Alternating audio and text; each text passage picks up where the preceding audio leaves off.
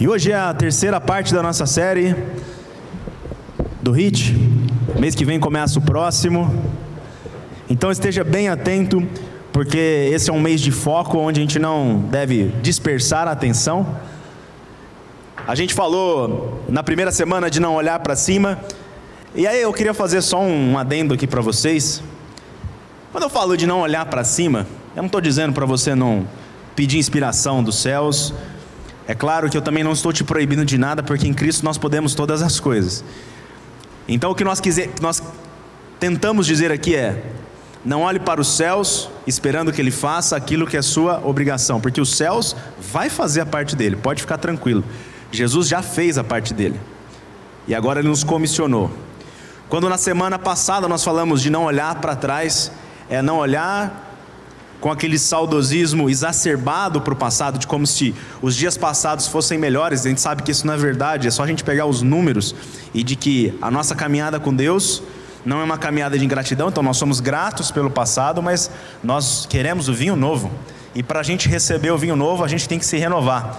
Deus ele só vai entregar na medida que nós nos capacitamos. Então, se nós não estamos abertos àquilo que é novo, nós ficamos naquilo que é velho. Então, um grande exemplo disso que nós vemos na Bíblia é o próprio João Batista, um grande homem de Deus.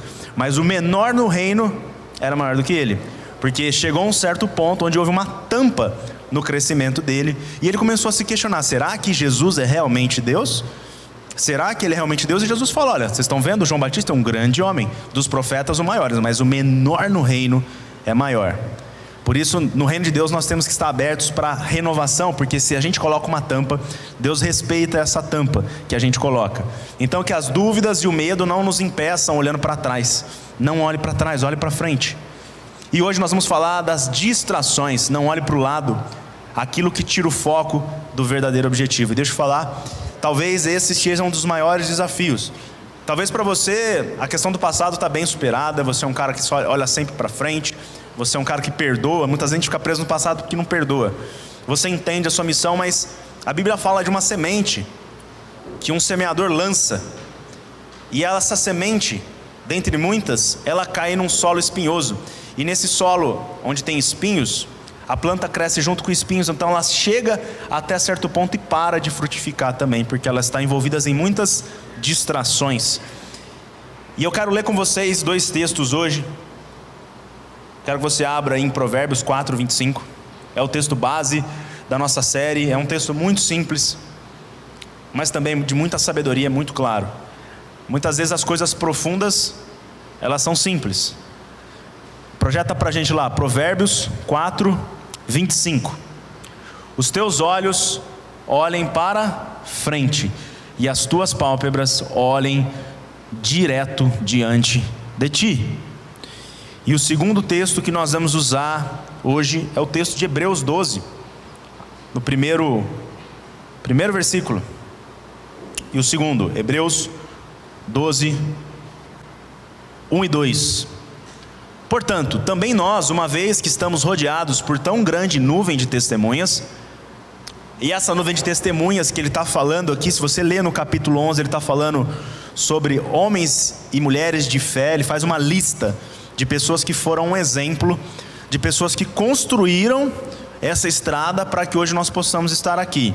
Então essa nuvem de testemunhas, ela nunca parou, ela começa em Abel e chega até não sei, na sua casa, o seu pai, sua mãe, seu avô, o legado daquilo que foi construído aqui, os pastores dessa casa, as pessoas que fundaram aqui.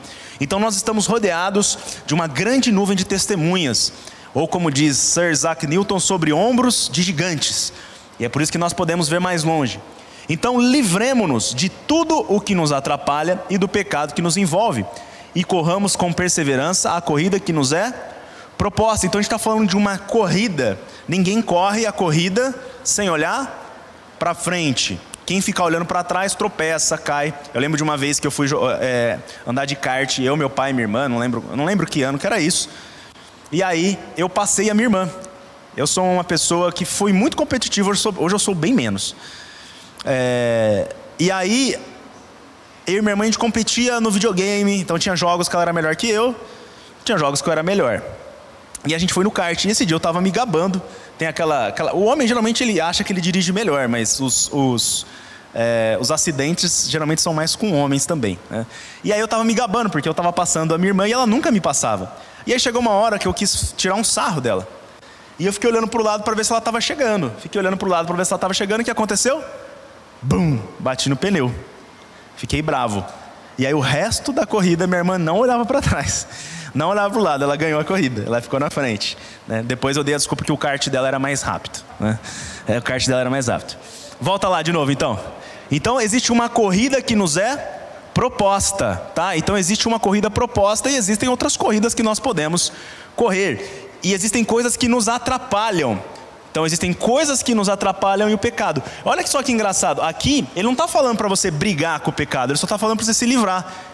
Porque a Bíblia é muito clara, Jesus tirou o pecado do mundo, então você só se livra dele. Ele já não é uma questão na vida daquele que crê, já não é uma, o pendor da sua vida. Aquele que é espiritual, ele só se livra. Então o crente que é inteligente, ele não peca, porque pecado para o crente é burrice, só crente burro que peca. Porque ele entende com maturidade que existe uma corrida, então ele se livra daquilo. Então é muito melhor eu ser é, uma pessoa honesta. É muito melhor eu seguir princípios. É muito melhor eu ter a minha família, minha esposa, cuidar da minha casa. É muito melhor eu trabalhar com dignidade do que roubar. Então faz muito sentido para o cristão aquilo que é correto. E o pecado então é uma questão de maturidade. Tá? Desculpa a palavra, não quis ofender ninguém, tá? Pelo amor de Deus. Vamos lá. Que nos é a proposta? Tendo os olhos fitos em Jesus. Então Jesus é o fim, da, é, é, é o alvo, é para onde nós olhamos. Autor e consumador da nossa fé. Então ele é o princípio e o fim. Ele, pela alegria que lhe fora proposta, olha só. Então Jesus, a Jesus foi proposta uma corrida.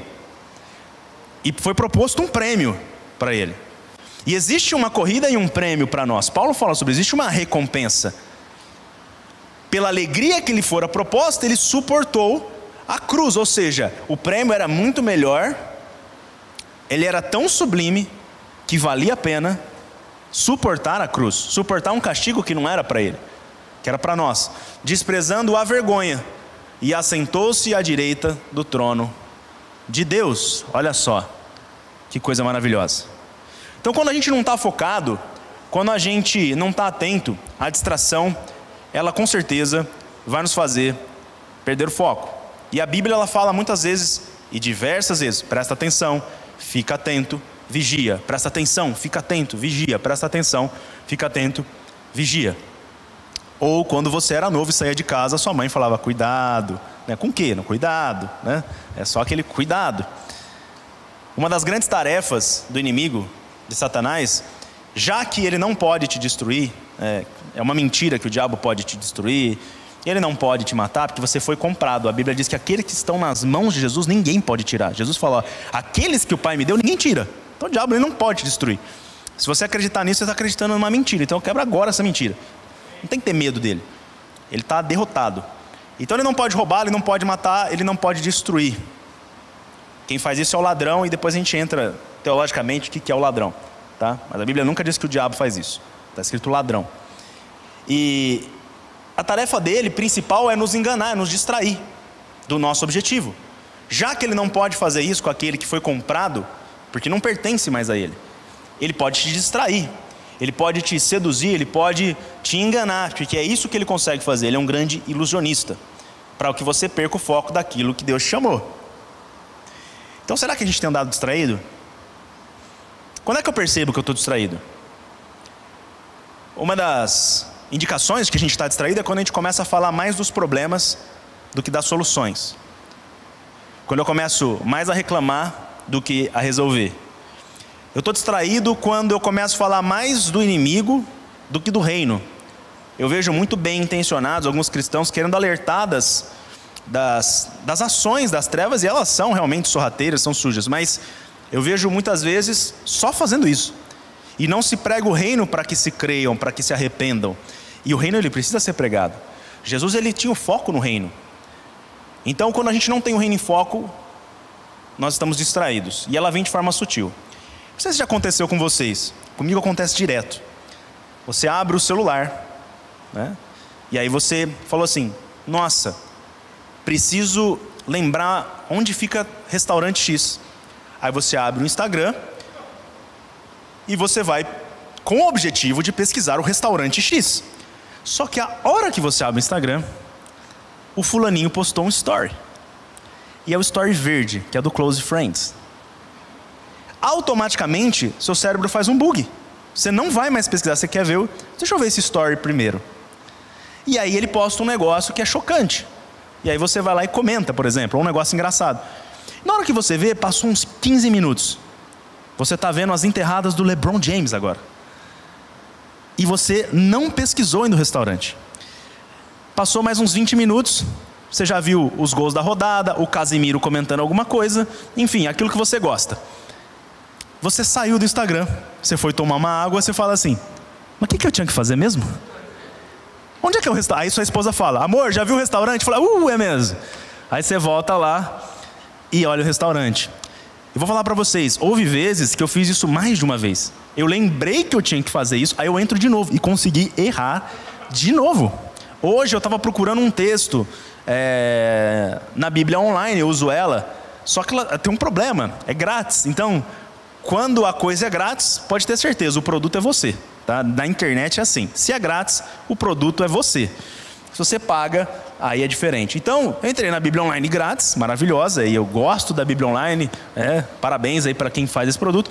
Só que eu acessei para buscar o versículo, cara, é impressionante. Eles conseguiram colocar no canto direito da tela, no alto, que é onde eu acho que eu olho primeiro, vários tênis em promoção. 20%, 30%. E aquilo capturou minha atenção uns 3 segundos. Eu fiz assim. Quase que eu cliquei. Eu nem queria um tênis. Eu, esses dias é, eu um monte de tênis. Eu faço essas limpas, eu e o Léo, né?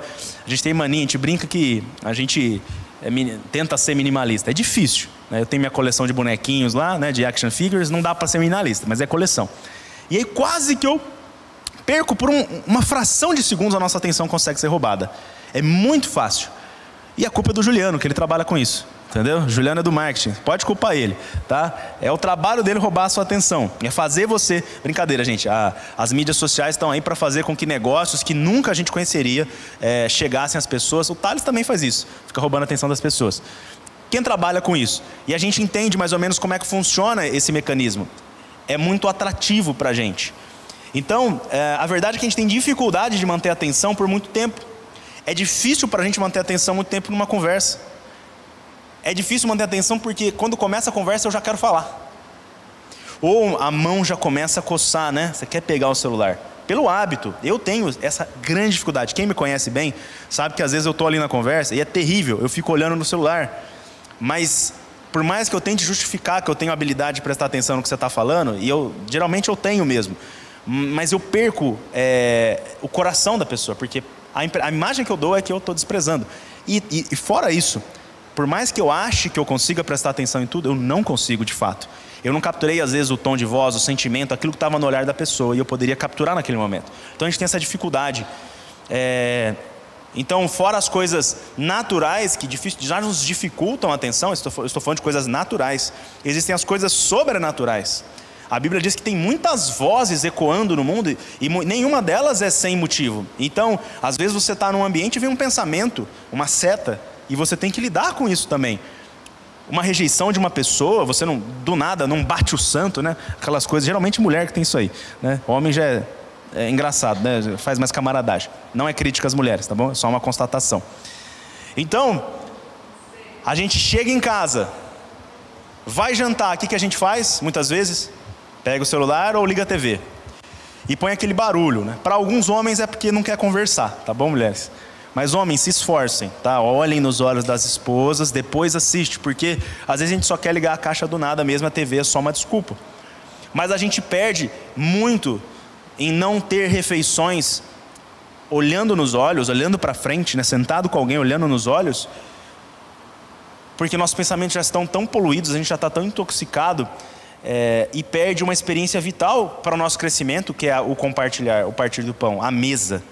Então, aqui fica a direção para você. Se você for chegar em casa hoje, se for jantar, senta, olha no olho. Se você for me convidar para sair, pagar meu jantar, olha no meu olho. Eu vou ficar muito feliz, tá? Tá feito o convite. Quando eu sento à mesa, aí a gente come junto, a gente olha para a alma da pessoa, nós temos comunhão. E isso é muito importante para Jesus. Jesus, quando ele ressuscita, é só, na verdade, pode olhar o, todos os evangelhos, Jesus ele fica de casa em casa, de mesa em mesa, mas quando ele ressuscita, ele tem 40 dias aqui na terra. E a Bíblia diz que ele, de refeição em refeição, ele foi abrindo os olhos dos discípulos. Então ele senta com os discípulos de Emaús, parte o pão, come com eles.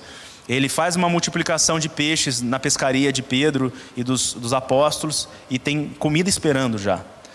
Então é, é engraçado que o reino de Deus ele é comparado com um banquete. Então ele passa 40 dias com os discípulos almoçando e jantando para ensinar o reino de Deus.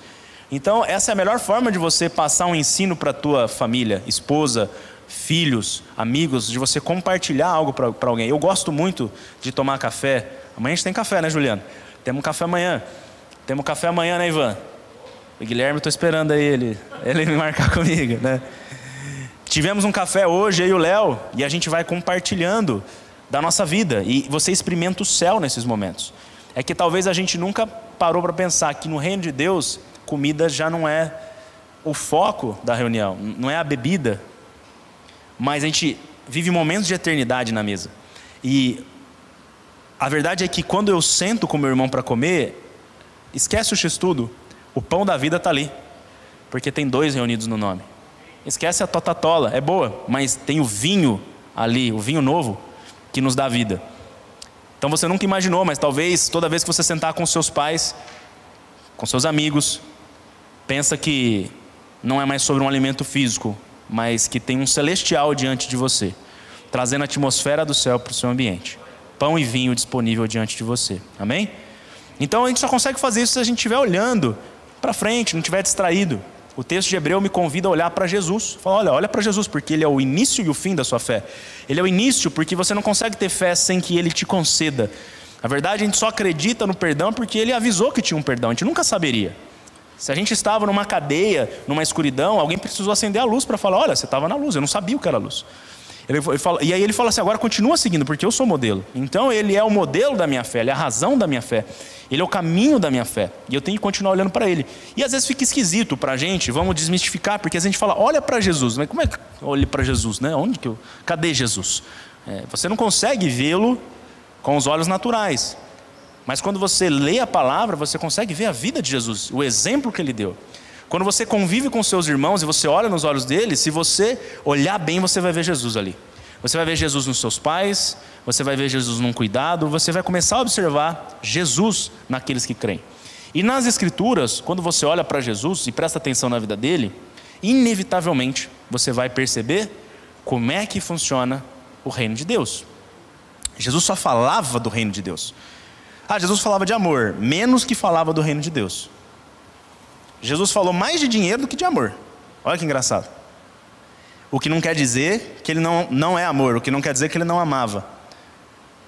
Mas quer dizer que Jesus não, não pegava uma coisa tão importante e ficava banalizando. Ele vivia o amor, ele expressava. Ele, Jesus é o amor aplicado e não o amor falado. Então, quando eu olho para Jesus, o reino entra em foco. Ele fala: olhem para o reino, o resto é distração. O resto, quem fica preocupado é quem não é do reino. Se você é do reino, as preocupações naturais já não fazem parte.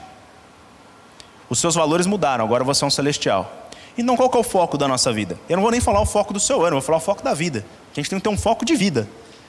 E aí o seu ano não importa, porque a tua vida tem um foco. O reino de Deus vai ser engrandecido? Então continua.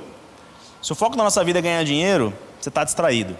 Se o foco da nossa vida é arrumar um namorado, está distraído. Se o foco da nossa vida são os nossos filhos, está distraído. Você não nasceu para ser pai, você é um papel só. Você nasceu para fazer aquilo que Deus te mandou. Existir é o seu propósito. O seu propósito é existir. E existir na missão que Deus te deu. Teu propósito, então, não se resume a uma coisa específica, mas ao propósito que Deus tem para você. Então, não se distraia. Porque se você se distrair, alguma coisa vai capturar sua atenção. A primeira coisa que pode capturar sua atenção é a comparação. Comparação é um problema. Não é um problema de hoje por causa das redes sociais. Ela só potencializou um problema que já existia. Você vai se comparar, às vezes na igreja, com o irmão aqui. Pô, eu não canto tão bem quanto o Ivan. Eu não prego tão bem quanto fulano. Ou do tipo, nossa, eu já estou na Just há 17 mil anos e eu ainda estou arrumando as cadeiras. Mas quem disse que isso é pior? Quem disse que isso não tem valor? E quem disse que por você arrumar a cadeira, a tua honra é, é, é menor? Deus não avalia dessa forma, somos nós que criamos essas avaliações de que se alguém está falando aqui, talvez é mais importante, se alguém canta é melhor. A tua evolução ela é diferente da outra pessoa, o teu background é outro. Uma vez Pedro, ele quis saber da vida de João. Está lá em João 21, 21, 22. E João fez questão de dedurar. João é engraçado, ele, Pedro não quis escrever evangelho, eu acho que é porque Pedro, se eu não me engano, ele era analfabeto. Então, essa é a desvantagem, né? João sabia escrever. Então, estuda aí, viu, irmão? Tá? E aí Pedro teve que pedir para umas pessoas escrever a carta para ele. Então é o máximo que a gente tem de Pedro. Pedro não teve como se defender. Então João dedurou. Em João 21, 21 está escrito assim: Quando Pedro o viu, e aí é João contando que Pedro olhou para ele. Então Pedro estava olhando para João. Perguntou: Senhor, e quanto a ele? Está falando assim: e, e o João? Porque tinha uma lenda, né, que João era o mais amado. É, é João que fala isso de si mesmo, né? nenhum outro fala, mas João falava que era o preferido. E falavam assim: nossa, se ele é tão amado assim, né? E Jesus disse: olha, tem pessoas aqui que não vão nem morrer antes de ver o reino de Deus. Eles não tinham entendido que o reino já tinha vindo. Então eles estavam achando que é de viver para sempre, assim, sem, sem morrer mesmo, sem passar pela morte do corpo. E aí eles estavam achando que João ia ser eterno, no sentido de o corpo dele não ia perecer. Mas a gente sabe que ele pereceu no corpo. Porque a Bíblia diz que aquele que está em Cristo, ainda que morra, vive. Né? Então o nosso espírito vive. E nós vamos ressuscitar um dia. Então Jesus respondeu: Se eu quiser que ele permaneça vivo até que eu volte, o que te importa? Siga-me você. Então o que te importa, meu irmão? O que te importa se o outro está avançando? O que importa se o outro ministério? Uma vez os discípulos eles estavam é, passeando por aí, eles, Jesus já tinha enviado os 70, Jesus já tinha enviado os 12 para que pregassem o reino, para que expulsassem os demônios. E aí eles encontram umas pessoas expulsando demônios no nome de Jesus. E aí chega a gangue lá de Jesus, fala assim: ó, não é para expulsar, não. Aqui é só 12, não é 13. É 12. E às vezes a gente quer fazer uma gangue, né, um gueto nosso, nos comparando como se o outro fosse menos espiritual. Tem igreja que acha que vai salvar a cidade sozinha, irmão. Essa denominação não faz nada sozinha. Nós somos um organismo. Nós dependemos dos batistas, nós dependemos dos menonitas e eles dependem de nós. Eu lembro de uma vez que me contaram a história de um menino que falou assim: Deus me falou que eu vou ganhar a Itália. Eu falei, rapaz, vai lá então, vence o principado que está sobre aquela região ali do Vaticano. Ó, batalha espiritual for life mais humilde, né? Sandalinha da humildade, né? Devagar, né? Vai devagar. Então, a comparação, ela vai gerar problema até no casamento. Tem casais que se comparam. Uma coisa que eu e a Thaís a gente trabalha muito é que o chamado que Deus muitas vezes tem para a Thaís e o dom e a graça que ela tem não é o que eu tenho. E ela é muito melhor do que eu em muitas coisas. Então não adianta a Thaís basear o avanço dela dentro do ministério naquilo que eu faço. Eu tenho muita facilidade em falar, mas ela tem muita graça em aconselhar e acolher. Eu meio que espanto as pessoas assim, com a minha postura. A Thaís atrai. Então é uma graça que ela tem, que eu não tenho. E a graça que está sobre mim é outra, por isso que nós nos complementamos.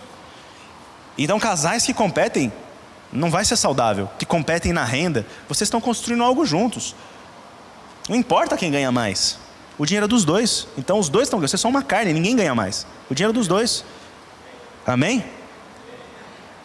Bota o dinheiro na mão da sua mulher, homem, para de ter medo. Na família, irmãos, colegas de trabalho. Não fica perguntando por que você não foi promovido antes. Não fica achando que será melhor, irmão.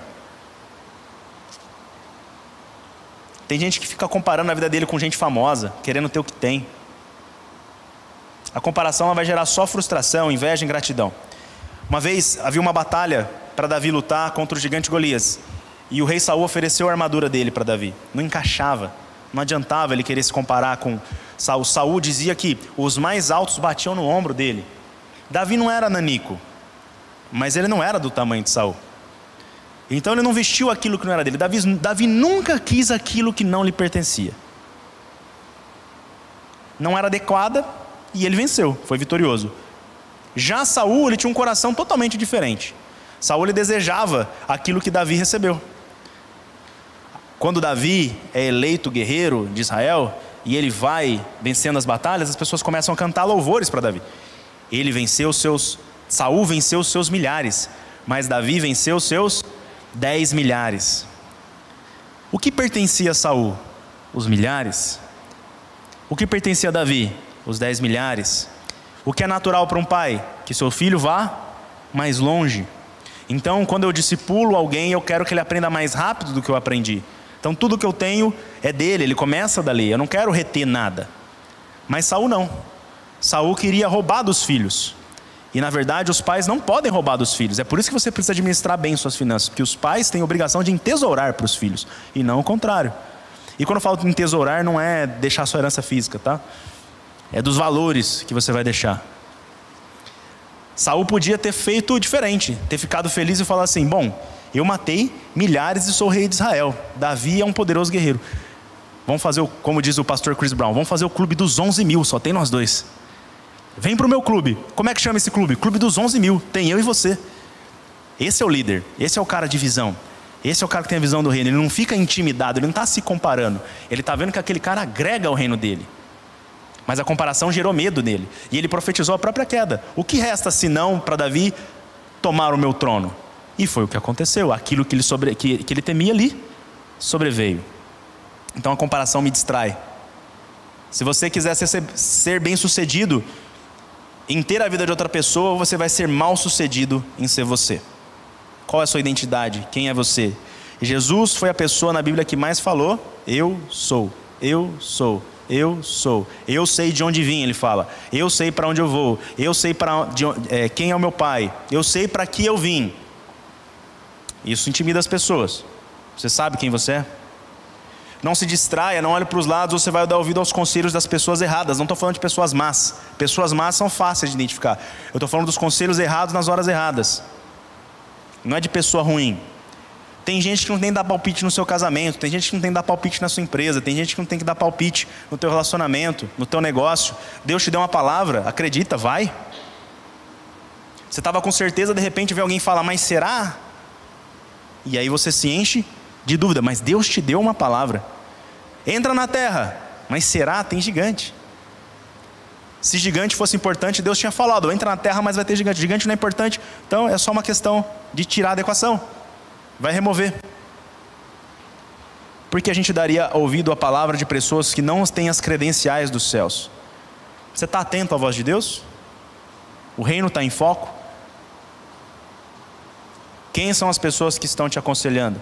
Direto ou indiretamente? É o mentor do, do Instagram? Ou é o Espírito Santo?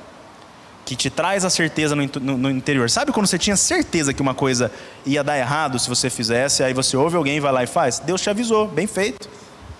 Mas é disso que eu estou falando, é dessa intuição do Espírito que fala dentro do teu espírito. Qual a direção que Deus te deu e queima no seu coração? Acredita, vai. Não se distraia. E não seja seduzido pelas boas propostas. Tem um filme que eu aconselho para todo mundo. Vale a pena você assinar um mês que seja, ou comprar alugar. Chama King Richard. É a história da Serena e da Venus Williams, as maiores campeãs de, de tênis da história. A Serena Williams, que é a mais nova, ainda é considerada por muitos a maior atleta de tênis da história, por muitas pessoas. E é interessante que o, o Richard, que é o pai delas, ele traça um plano para a vida delas, que tinha trinta e poucas páginas, desde que elas eram crianças. E ele segue esse plano à risca. E ele vai recebendo várias boas propostas, porque as boas propostas virão para nos distrair.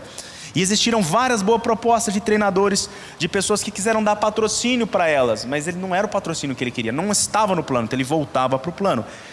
E no final do filme elas alcançam tudo o que queriam, elas recebem quase, eu estou dando um spoiler aqui, mas existe uma proposta muito boa e elas vivem recusando, as pessoas falam assim, cara, você está maluco, você está maluco, como você não aceita? Só que a proposta que elas aceitam no momento certo, na hora certa, seguindo o plano, é uma proposta milionária que desencadeia em todo o sucesso delas. Qual é o seu plano? Se você não tiver um plano, qualquer proposta serve. Segue o plano. Tem gente que não pode ver uma porta abrindo que quer entrar. Tem gente que não pode ver uma fila que está lá. Por que você está na fila? Não sei. Deve ser coisa boa. Está distraído. Não se move por dinheiro. Não deixe a cobiça dominar o seu coração. Não se engane. Se a proposta só é boa por dinheiro, é cobiça. É cobiça. Não é errado ganhar dinheiro, não é errado uma proposta, mas uma proposta que te paga bem, ela vem alinhada com o propósito, se for de Deus. O seu coração não vai queimar o consumismo, mas esse dinheiro vai ter um destino no seu coração. Não se distraia, pois tem muita gente querendo te entreter. Eu estava lendo um livro, estou lendo esse livro, chama Mentalidade Anticapitalista, do Ludwig von Mises. Ele é um economista. É bem legal esse livro. E lá ele fala sobre dois tipos de homens: o homem do prazer e o homem do dever. E a nossa sociedade ela está impregnada com um tipo de pensamento do homem do prazer e não do homem do dever. Então eu sei que eu tenho que fazer as coisas, mas eu prefiro as coisas que me dão prazer. E eu vou me entorpecendo, porque é uma droga, tudo aquilo que me dá muito prazer. E não é errado a gente ter bons lazeres saudáveis, mas a minha vida não pode ser busca de prazer, porque quem vive buscando prazer é bicho, é animal. Então você é igual um, um cachorro, um porco, um macaco, só quer cruzar e comer. A vida não é sobre isso, do homem de Deus, da mulher de Deus. Não é só sobre prazeres, mas de deveres. O reino de Deus nos dá direitos, mas nos dá deveres. O embaixador, ele tem direitos, mas ele tem deveres. E Jesus nos chama para sermos embaixadores. Então nós temos direitos como embaixadores do nosso reino, mas temos deveres. Então que não sejamos distraídos somente pelo prazer. Se a gente estiver distraído, a gente vai entrar nas lutas erradas. Então, cuidado, não mete o bedelho aonde não é para meter. Tem gente que perde tempo, igual eu estava conversando com o Léo, discutindo política com aquele cara que não tem foto nenhuma no perfil. Aliás, ele tem a foto de um anime e não tem nenhuma foto na timeline. E você está discutindo com ele se é vacina, se não é, se é Bolsonaro, se não é, se o Olavo Carvalho era legal ou se ele não era. Cara, que batalha mal lutada. Que perda de tempo. E aí você fica se consumindo porque você escreveu uma baita de uma resposta e você quer ver como é que ele vai responder agora.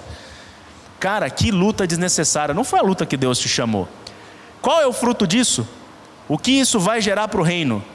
Você está certo, muda a opinião de alguém? não muda a opinião de ninguém. O reino não avança, você só divide. Você acabou de ser enganado, você acabou de ser um diabo, eu falo. Porque você seguiu o seu ego. E ser um diabo, gente, eu não estou xingando vocês, tá? Ser um diabo é servir a si mesmo. E quantas vezes a gente faz isso? Eu satisfiz a minha vontade, o meu ego. O reino não está em foco, eu me distraí. Briga de Instagram não é lugar de filho de Deus. E existem coisas que Deus pode estar tratando na vida de alguém, não entra ali. Não dá para resolver o problema de Jonas, Jonas tem que resolver o problema dele. Não dá. Não dá para resolver o problema de Davi, ele tem que resolver, ele tem que se arrepender. Deixa Deus tratar. Não entra na briga de criança, deixa as crianças ser. Tem pai que é maluco, né? As crianças estão tá brigando, toma lugar, deixa o. Que a criança resolve com criança, adolescente resolve com adolescente. Eu tenho maturidade, mas eles têm que aprender se resolvendo. Deixa os seus filhos aprenderem. O João e o Pedro dá cada treta lá em casa. A gente é vizinho, né? O Pedro, filho da Flávia e do Rafa. E eu admiro muito o jeito que a Thaís e a Flávia fazem, é o jeito que eu faria, que eu não estou toda hora, mas elas falam, ih, toda hora. Um pega a bola, outro é minha, não sei o que e tal. E elas fazem, ó, resolve a treta aí, empresta para ele. Nenhuma toma partido, porque entende que eles têm que resolver isso, é a luta deles, não é nossa. Não se distraia na vitória com as vozes de bajulação ao seu redor. Ou você vai ser seduzido. Tem muita gente querendo inflar seu ego. Você começa a ganhar dinheiro, você começa a ter sucesso, as pessoas começam a aparecer. E você começa a achar que você realmente é muito bom sozinho. Quando na verdade a Bíblia diz que tudo que nós temos veio do alto. Até do cara que é mal. Deus dá para o mal. É meio louco você, você ver isso. Mas a Bíblia também diz que o mal foi visto prosperando na terra. Eu passei de novo, ele não estava mais lá. Na caminhada com Cristo, o mais importante é como a gente termina. E muita gente começou bem e foi exaltado e aí foi seduzido. Você vai ver a história de reis, vai ver a história de Gideão. Gideão ele começou bem, terminou mal pelo conselho das pessoas por adorar um manto, uma túnica. Ele pegou aquilo que era o símbolo de uma vitória e transformou aquilo num ídolo. Quando você for colocado no sucesso, avalie o seu coração. Será que eu estou preparado para isso? Para Deus me colocar no muito? Quando as pessoas começarem a me elogiar, vai mudar meu coração? Porque se meu coração não é mudado nos elogios, eu também não vou ser abalado nas críticas. Avalie o coração. Eu faço esse exercício diariamente. Se hoje eu ficasse multimilionário e os meus planos mudassem amanhã, eu estou com os planos errados.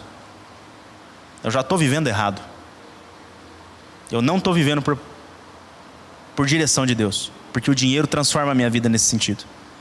Agora, se, eu, se o dinheiro viesse como potencializador, ou o poder, ou a influência, qualquer coisa que facilitasse seus caminhos, e os seus planos fluíssem mais rápido em direção daquilo que você tem, isso abençoasse a muitos, sim, você está no caminho certo. Amém? Então avalie seu coração, porque se sua bênção for maior do que você, ela vai te engolir.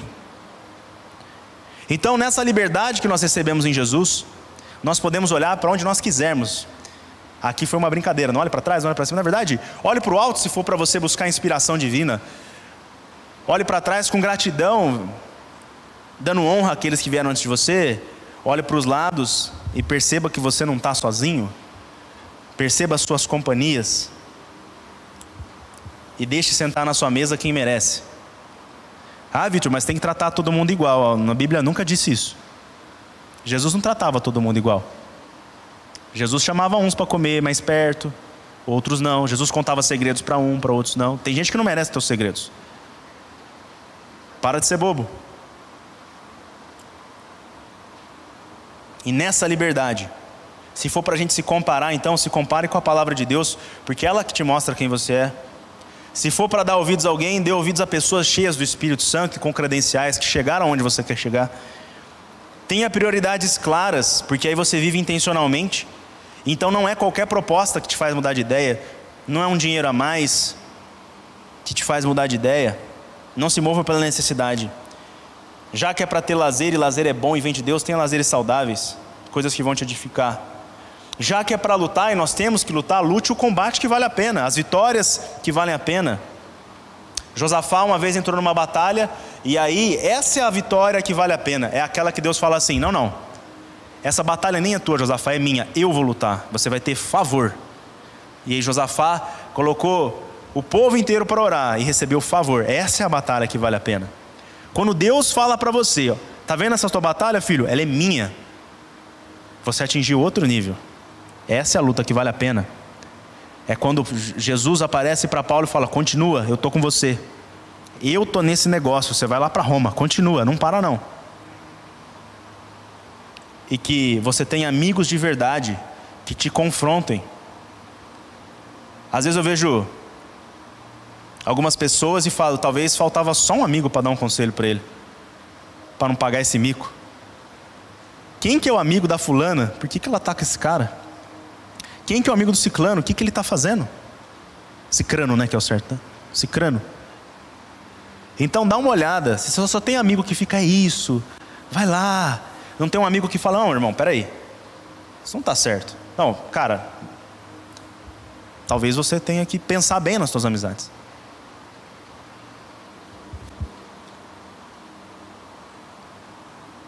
Olhe para frente, não se distraia. O reino está em foco.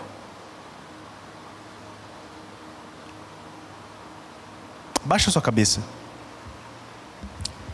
Eu quero que você deixe o Espírito Santo falar com você agora. Fala com ele no seu interior. Fala, Espírito Santo, que essa mensagem não saia sem efeito na minha vida.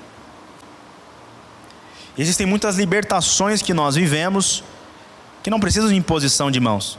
Você só precisa entrar em contato com a verdade porque é ela que liberta. Então deixa a verdade te libertar nessa hora. E não apenas a verdade que eu falei, mas a verdade que o Espírito Santo te traz agora. Quais são as mudanças? Você já viu uma lente desfocada? Dá até aflição de olhar. Uma pessoa que tem miopia, a hora que coloca o óculos, ufa. É isso que Deus está tentando fazer com você nessa hora se você permitir. Deixe Ele ajustar as lentes do seu coração. Deixa ele talvez mudar a direção. Comece a olhar para o lugar certo. Aproveita que o ano está começando e você pode ajustar muitas coisas. Aproveita que a vida ainda tem muita vida por vir. E o que importa é como a gente termina. O convite de Deus nessa noite é ajuste o seu foco. Ajuste o seu foco e transforme a sua realidade. Deixe de ser o homem do prazer para ser o homem do dever. As coisas que precisam ser feitas, que elas sejam feitas agora. Faça agora. Faça votos agora. Tome decisões agora. Não deixe para amanhã. Desfaça conexões agora. Desfaça contratos se for necessário agora. Uma vez Amazias tinha contratado a tribo de Efraim para uma guerra. Mas um profeta disse: Não vem de Deus isso. Eles não têm parte com vocês, Judá. E Amazias falou: Mas eu gastei dinheiro. Ele falou: Pode ficar tranquilo. Deus vai te dar não só a vitória, como muito mais nos despojos. Dinheiro, areia, para Deus é a mesma coisa. Ele é o provedor de todas as coisas. Não há limites para aquilo que ele pode fazer. E Amazias teve a vitória.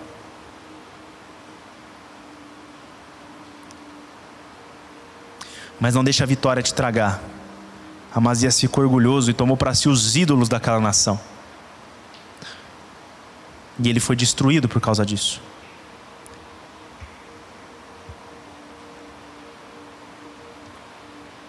Deus, nós queremos terminar bem. Então, que os nossos olhos estejam fitos em Ti, Jesus. O Senhor é o nosso exemplo, o Senhor é a fonte, o Senhor é o autor. Nós nessa hora nos arrependemos do jeito antigo de pensar, para começarmos a pensar do jeito certo. Eu declaro aqui libertação de mentes e avanços para a maturidade. O que Deus deseja nessa terra são filhos maduros, que sabem quem são, que sabem para que vieram, que sabem de onde vieram e para onde estão indo.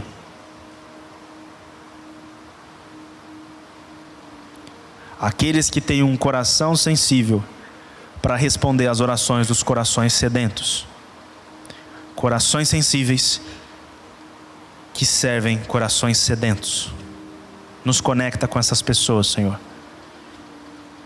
Em nome de Jesus. Amém. Amém. Que Deus nos leve a deixar as coisas que nos atrapalham para trás e o reino em foco. Que a sua semana seja diferente. Eu espero com essa palavra. Que o seu ano e a sua vida seja diferente em nome de Jesus.